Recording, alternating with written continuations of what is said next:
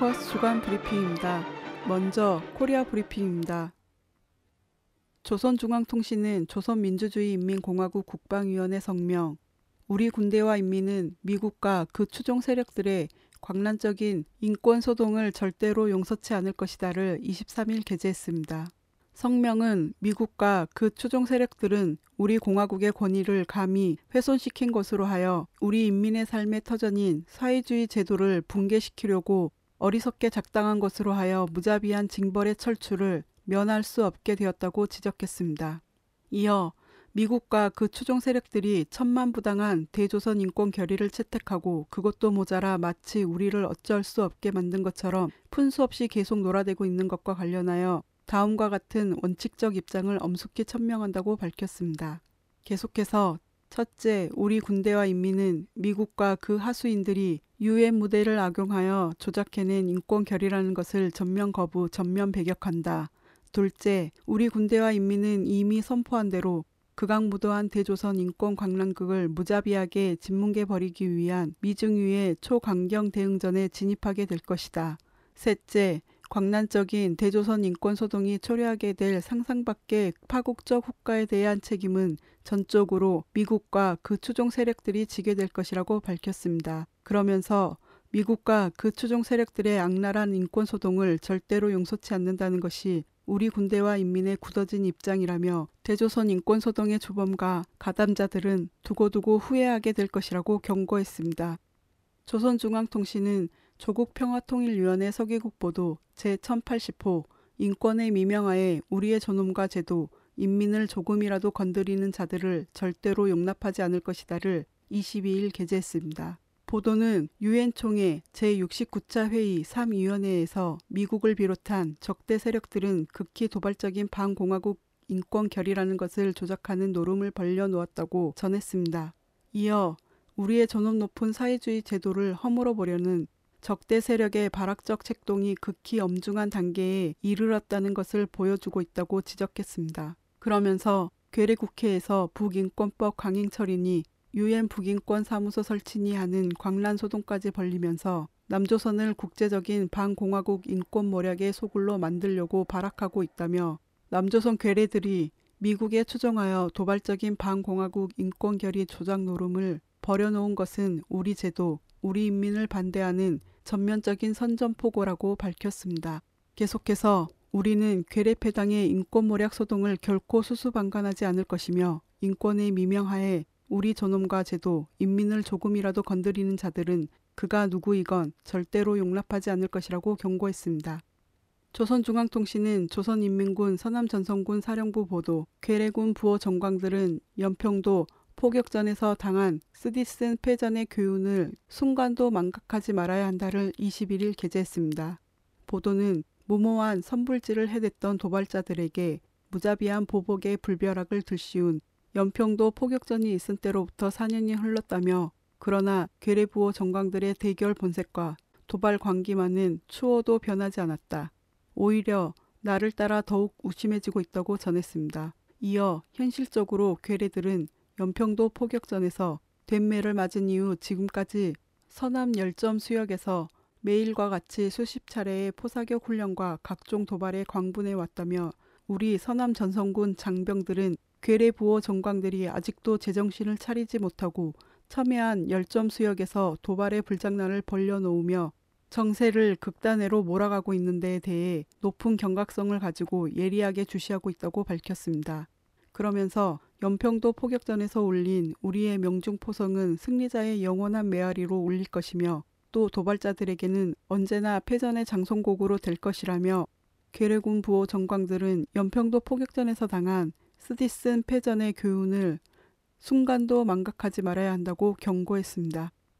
조선중앙통신은 조국평화통일위원회 대변인 성명 우리의 최고 존엄을 모독 중상한 도발자들을 무자비하게 징벌할 것이다를 21일 게재했습니다. 성명에서는 지난 20일 오후 이른바 특수임무 수행자회 포항지회를 비롯한 괴뢰 구구 보수단체 떨거지들이 경상북도 포항시청 광장에서 연평도 포격전 4년을 계기로 반공화국 대결 집회를 열고 감히 우리의 최고 존엄을 모독하는 악행을 감행하였다고 비판했습니다. 이어 조국평화통일위원회는 우익보수 떨거지들까지 부추겨 우리의 최고 존엄을 모독 중상하는 광대극을 벌려놓게 한 괴뢰패당의 천추에 용납을 못할 대결망동을 민족의 화해와 평화를 바라는 온 결의의 이름으로 준열이 단죄 규탄한다고 밝혔습니다. 그러면서 괴뢰패당이 감히 우리 인민의 생명인 최고 존엄을 악랄하게 모독함으로써 전쟁도 불사할 대결 흉심을 공공연히 드러낸 조건에서 그에 대응한 우리의 타격 도수는 더욱 비상이 높아질 것이며 상상할 수 없는 수단과 방법으로 도발자들을 무자비하게 징벌할 것이라고 경고했습니다. 노동신문은 정세론 해설, 본전도 못 찾은 유치한 음모를 20일 게재했습니다. 해설에서는 남조선에서 현 정권이 들어앉은 지 2년도 안 되는 사이에 그러로한 형형색색의 간첩 사건이 조작된 것은 무려 11건에 달한다고 밝혔습니다.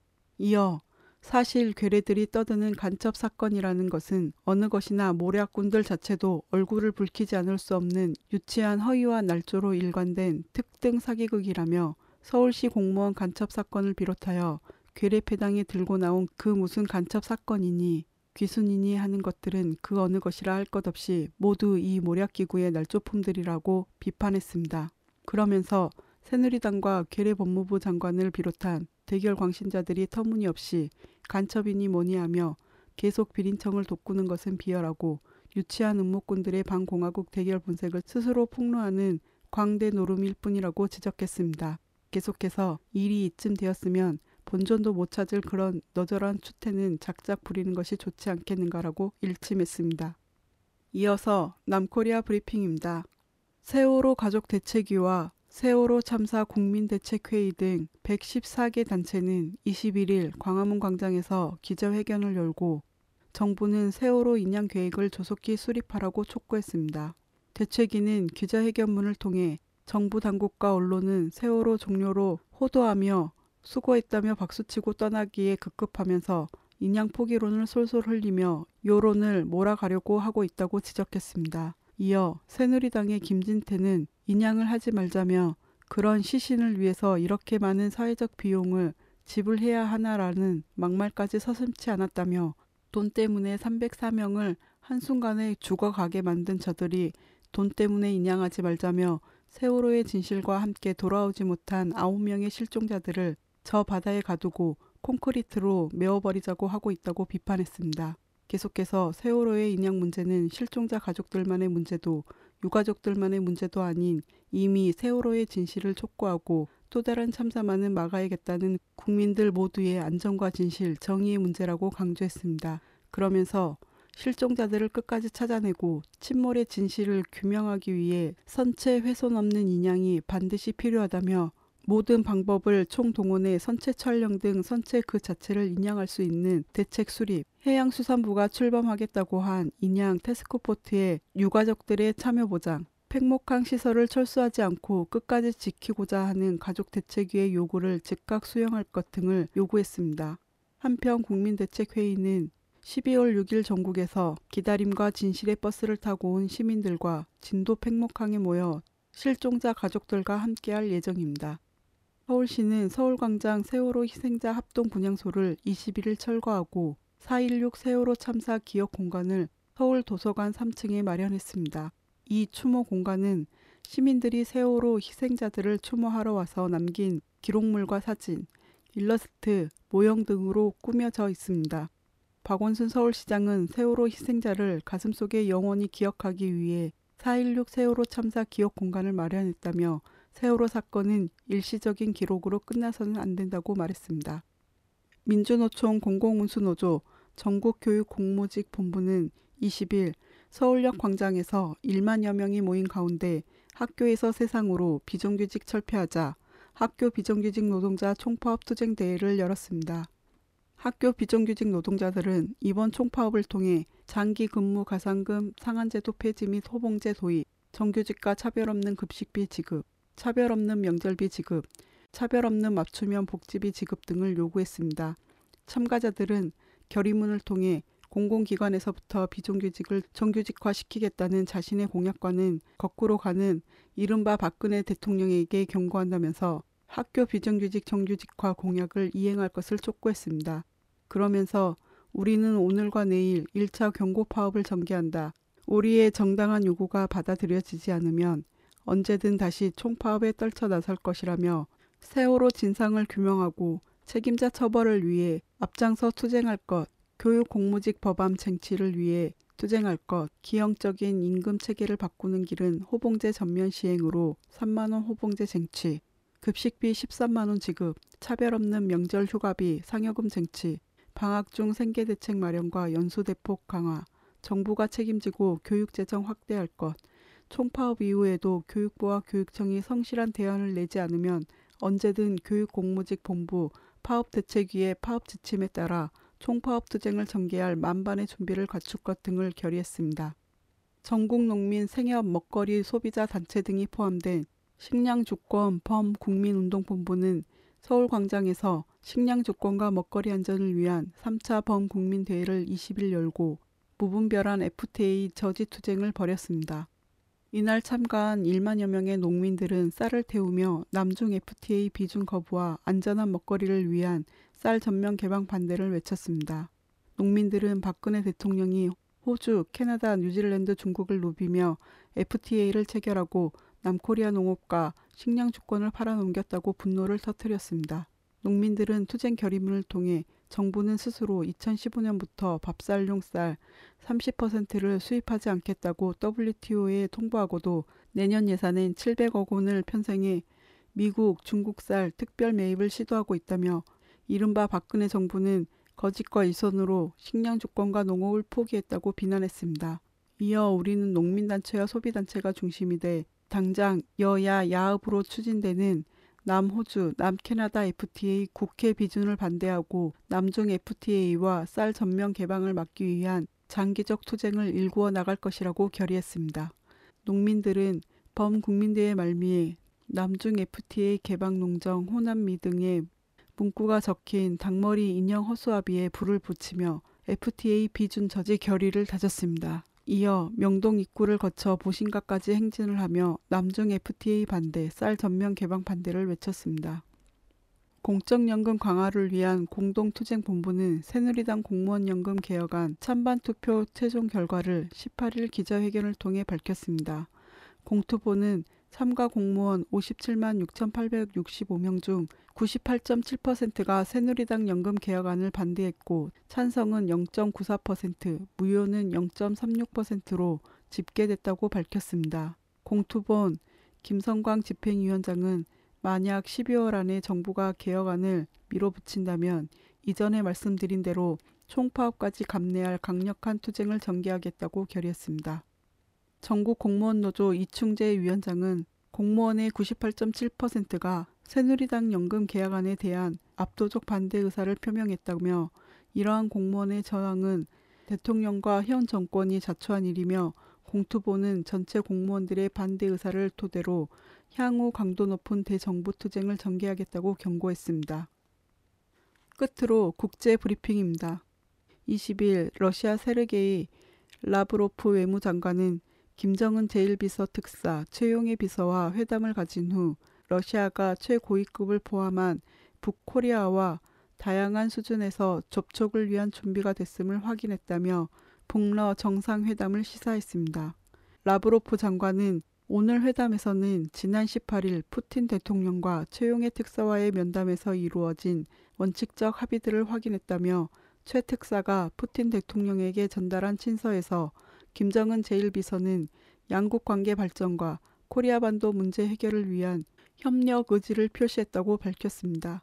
이어 북핵 육자회담 재개 문제도 논의됐다며 북코리아는 2005년 공동성명의 바탕에서 전제 조건 없이 육자회담을 재개할 준비가 됐다고 밝혔습니다.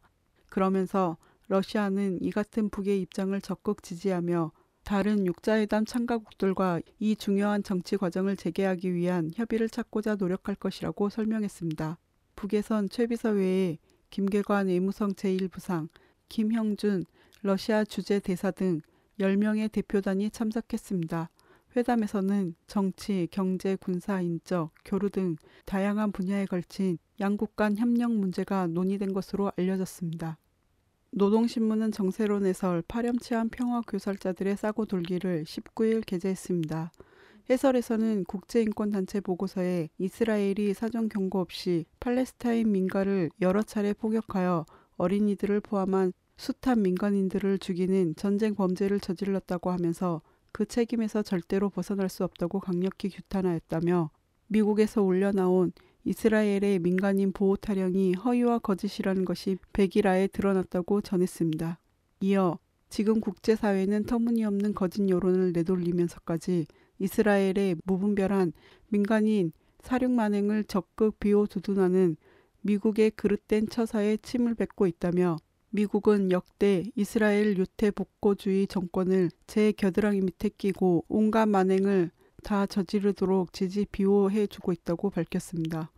그러면서 국제사회가 미국과 이스라엘을 놓고 한 바리에 실어도 기울지 않을 파렴치한 평화 교살자들이라고 비난 규탄하고 있는 것은 지극히 당연하다며 무고한 주민들의 목숨과 저들의 지배주의 야망을 맞바꾸려 드는 평화 파괴자의 비호 두둔 노름은 더 이상 허용할 수 없다고 강조했습니다.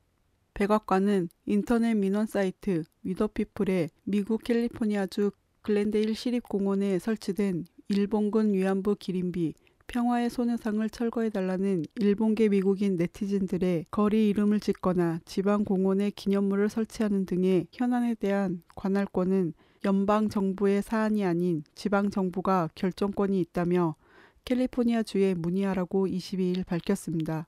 또 독도 영유권 문제와 관련한 국제사법재판소 심리청원에 대해서는 남코리아와 일본이 과거 자제심을 갖고 다뤄온 사안이라면서 미국 정부는 남코리아와 일본 모두 동의하는 어떤 결과라도 환영할 것이라고 밝혔습니다. 버락 오바마 미국 대통령이 20일 이민자들에 대한 강제 추방을 유예하는 행정명령을 발표했습니다. 미국의 불법 체류자는 최소 1,100만 명에 달합니다. 오바마는 미국 시민권이나 영주권을 가진 부모 중 5년 이상 미국에 거주한 410만여 명을 구제하겠다고 밝혔습니다. 2010년 이전에 미국에 온 미성년자 27만 명에게도 임시 영주권을 부여해 최대 500만 명이 불법 체류에서 구제될 것으로 보입니다. 이번 조치로 미 국토안보부가 밝힌 23만 명의 코리아인 불법 체류자들도 구제될 것으로 전망됩니다. 코리아 포커스 주간 브리핑이었습니다.